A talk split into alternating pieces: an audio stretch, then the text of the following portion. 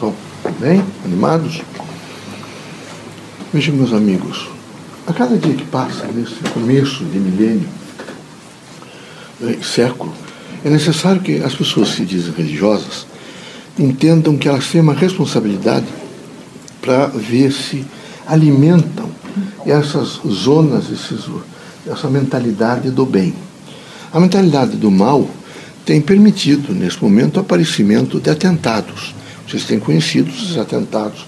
Nesse momento, foi na Inglaterra, e é evidente que esses atentados podem né, proliferar no mundo. Se vocês perguntarem, mas isso é, um, é o Estado Islâmico, não sei quem, é isso, tem várias fontes. Tem. Mas se vocês, se a humanidade estivesse menos agressiva, menos armada, vocês não teriam tantos atentados.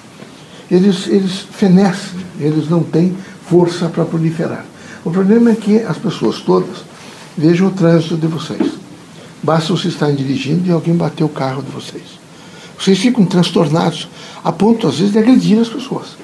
É evidente que vocês estão todos armados uns contra os outros. Essa é uma arma interna, eu não estou falando ainda da arma de fogo, arma branca, porque até isso vocês às vezes conseguem fazer. E criar grandes constrangimentos sociais. Então é importante nessa avaliação de vocês diante do mundo, vocês se perguntassem se vocês têm pensado positivamente. Se há nesse momento um processo de construção, se vocês têm nesse momento avaliado um pouco que é uma transição do mundo, porque no começo do, do, do, do ano 1000, também aconteceram coisas desagradáveis. A cada século que começa, acontecem coisas desagradáveis. Mas a humanidade tem vencido isto através de um pensamento construtivo. Então é necessário agora ter um pensamento, eu diria assim, mais pró-humano. Um pensamento que vocês entendessem que todas as coisas que vocês fizerem têm que priorizar o humano.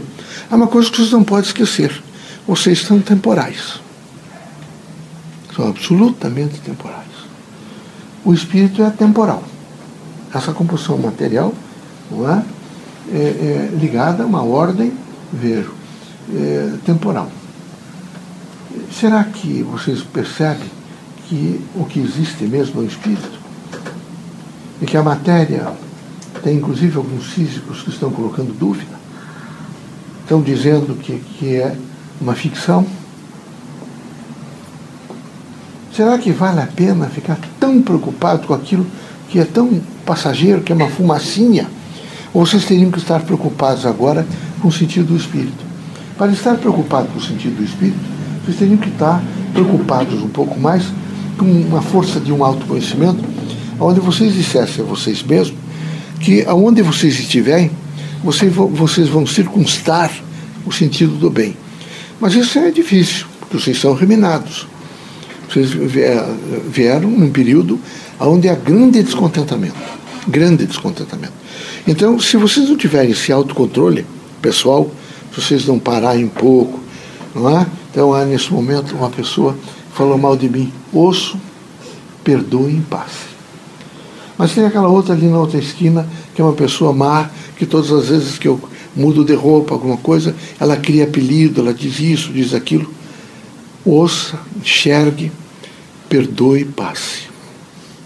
Há um outro que, nesse momento, eu já prestei socorro, já ajudei, mas ele permanentemente é, é, cria elementos que contrariam aquilo tudo que nós fizemos, nós estamos ensinando.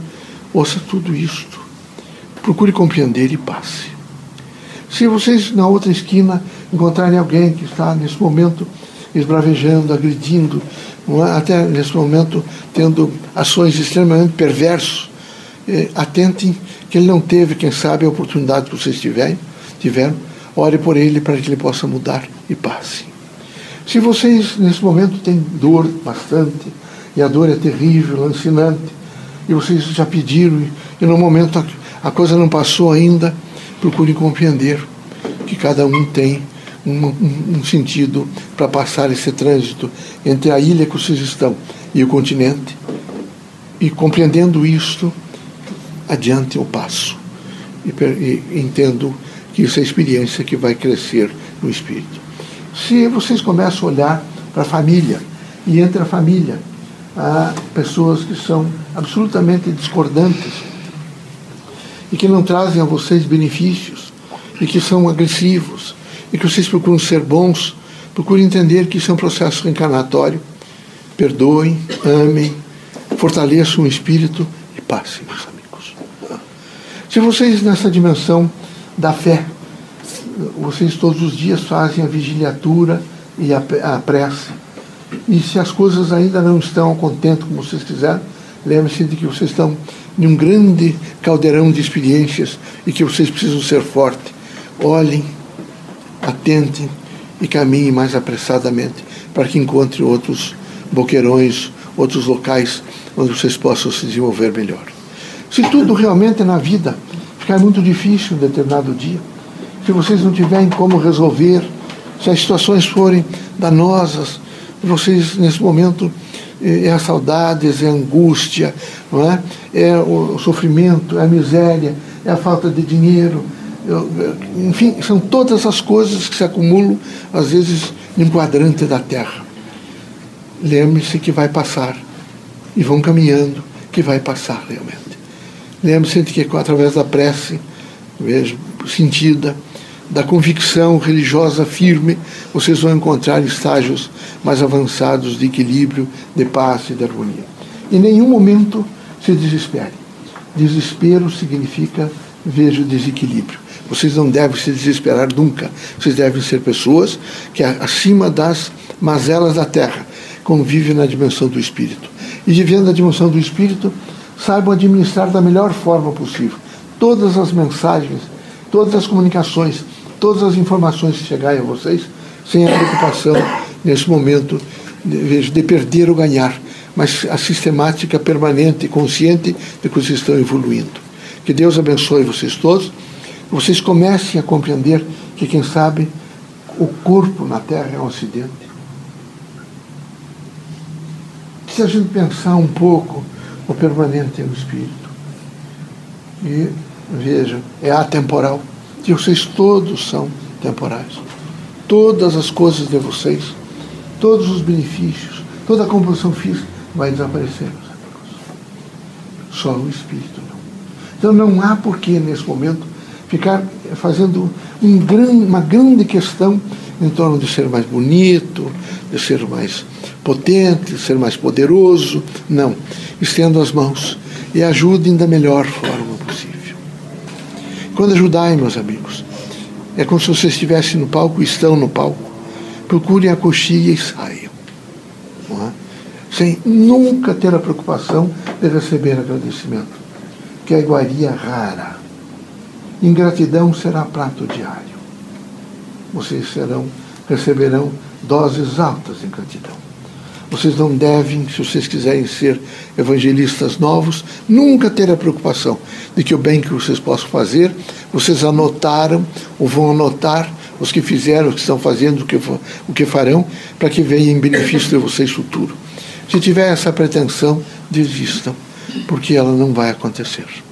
Aqui, vocês vivem ainda num mundo onde há inveja, ciúme, vaidade, ostentação, luxo, e nessa sucessão intensa, isso atingiu até os poderes constituídos do Estado. Que teve uma autoridade judiciária que mandou que um pobre aqui do interior do Paraná voltasse para calçar sapatos, porque ele não recebia o pobre de chinelas. Vejam, meus amigos, porque de repente os tribunais ficaram poderosos, é quase os templos de Roma, fortíssimos, mármore, as coisas muito bonitas, e a justiça ou dar a cada um o que é seu. A composição, evidentemente, da humildade, ficou tudo apagado, mas isso é a vaidade humana. Não são juízes só, não são os desembargadores, não são os ministros de Estado de Justiça, não. É a composição da cabeça de cada um de vocês, que tem uma preocupação intensa de aparecer, de ser melhor que os outros, de dizer que vocês são mais ricos, mais poderosos. E isso gera imediatamente uma súmula e essa súmula vai para um determinado bolsão que vai influenciar a todos. E vocês todos pagam o preço de todo mundo. Então era preciso que cada um de vocês começasse a fazer um pensamento de construção. E pensamento de construção é pensamento de compreensão. é compreender a outra pessoa, é tentar amar a outra pessoa, é tentar, nesse momento, da melhor forma possível, eh, desejar o bem a outra pessoa, mas nunca desejar o mal ou invejá-la ou querer ocupar o seu lugar ou, nesse momento, destruí-la de maneira nenhuma. E manter um grau de humildade. É preciso na terra que vocês sejam homens muito humildes. Vejam esse Marechal Cândido Rondon, ele tinha líderes espíritas. É, quem vocês falarem dos índios até as pessoas naquelas regiões da mata, caboclos que o encontraram, vão sempre dizer que era um homem bom, sempre, permanentemente. Quando perguntarem quem é, quem foi esse um homem bom? Um homem muito bom. Então, que vocês, quando deixarem a terra, vejam que o, o, o corte fúnebre está passando, é? que as pessoas nas portas digam lá vai não é? o quê? os restos mortais de um homem bom. Quem sabe isso seja o título de homem bom, seja o maior título que vocês podem levar da terra. Todos os outros ficarão na alfândega. Todos os outros. Propriedades, posse, alfândega do lado de cá, não é essa de vocês que dá para conversar um pouco e passar. Do lado de cá não passa, sabe? Ela é muito forte. É como se fosse um filtro. Vocês passam e as outras coisas não passam. Então, tratem de, desde já e devagar se desprendendo. Agora eu estou sentindo que está frio para vocês. A clientela que fazemos é uma clientela muito pobre. São favelados, são pessoas carentes, que vivem embaixo de marquises. E aqui mesmo, as, as obras sociais de vocês, o campus lá vocês, aqui as obras que são atendidas, eles eh, começam a responder para pessoas. Vocês procurem abrir esses guarda-roupas de vocês e quem sabe, começando a se desprender das roupas, se desprenda um pouco mais até mesmo do espírito e do coração. Olhe um pouco o que está. Durante o ano eu usei só uma vez a alma. Uma vez só, muito pouco. Tem muita gente que poderia usar mais. Então vão trazendo para cá, carregando para cá, é? e devagar a Gilda e os outros que cuidam dessa triagem vão fazendo da melhor forma possível e vai chegando nesse momento as pessoas carentes que precisam. Acho que a ideia do instrumento de dizer que eles paguem um pouquinho é muito boa porque eles passam a valorizar a roupa. Eles pagam um real, mas para eles um real às vezes é bastante. Eles ganham pouco e eles têm dificuldades, mas pagar um pouco é necessário. Ajuda as obras sociais e ao mesmo tempo valoriza eles. Eles não ganharam, não é aquela caridade, é aquela coisa de entregar para a pessoa, ele passa a valorizar porque é um pouco do trabalho dele. Acho que isso é significativo para as obras sociais. Diria até que é um passo que os centros espíritas alcançaram ao fazer esse tipo de atendimento. Viu? Deus seja conosco, que Jesus ilumine vocês, vocês sejam muito fortes, muito fortes. Muito. Aconteça o que acontecer, vocês procurem não perder o equilíbrio, nunca perder o equilíbrio. Há um binômio que deve estar continuamente com vocês. Prece e vigiliatura. Permanentemente, quem tem a prece e a vigiliatura está sob a égide da fé. Não tem a menor dúvida.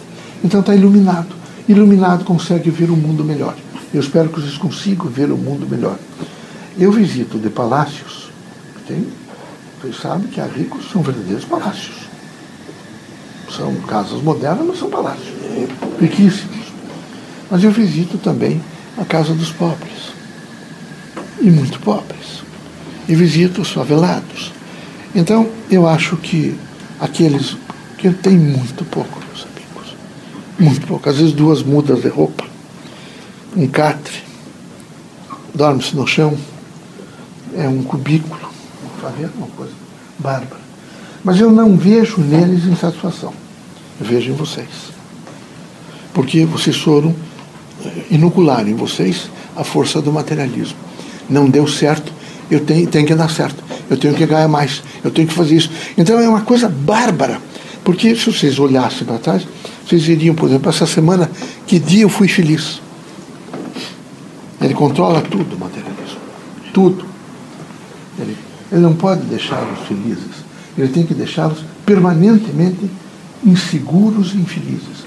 Vocês têm que estar permanentemente recebendo uma suscitação para gostar de alguma coisa. Para ir para o Instituto do Crédito, para fazer dívida, para comprar, porque só assim vocês têm, é como aquele trem bala lá do Japão que passa em alta velocidade e alguém de, de vez em quando, sempre dentro de um túnel, abre uma janelinha e entra uma luz, é aquele o momento que de felicidade. Eu comprei um sapato que eu queria, não é? Vocês estão vendo nessas denúncias criaturas, mulheres, irmãs nossas, que compram uma bolsa por 25 ou não sei quantos mil reais. Vocês parem um pouquinho e vejam que é evidente que tem alguma coisa errada. Que há um, um, um desnível tão grande entre um salário mínimo de um homem pobre para uma mulher que seja rica ou seja, comprar uma bolsa que custa 25 mil reais, há um, essa criatura está precisando de pressa. Ela não precisa de cadeia. Tá? Ela precisa, quem sabe, de prece e de consciência, sim. Prece e consciência. Quem sabe ela tenha melhorado, ela tenha aprendido que não pode continuar assim. Que meus amigos, não esqueçam de uma coisa: vocês não têm nem o poder do dinheiro.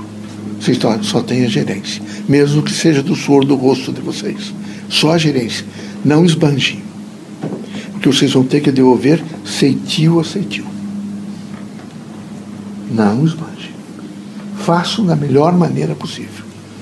Não dá para. Eu trabalhei, eu vou fazer. Então faça. Mas pagará caro. Quem sabe essa criatura que você olha empurrando o carrinho, seja você daqui 70, 80 anos. Você reencarne para aprender como é duro ganhar.